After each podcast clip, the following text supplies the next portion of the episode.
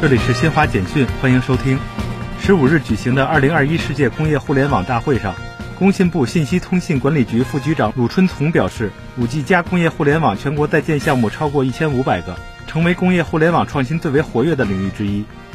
记者十五日从民政部获悉，民政部、国家发展改革委、市场监管总局近日印发通知，将于二零二一年六月至十二月开展行业协会、商会乱收费专项清理整治工作。北约成员国领导人十四日在位于比利时布鲁塞尔的北约总部举行会议，这是美国总统拜登今年一月上任后首次参加北约峰会。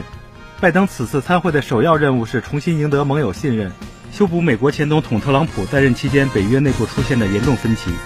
以上，新华社记者为您报道。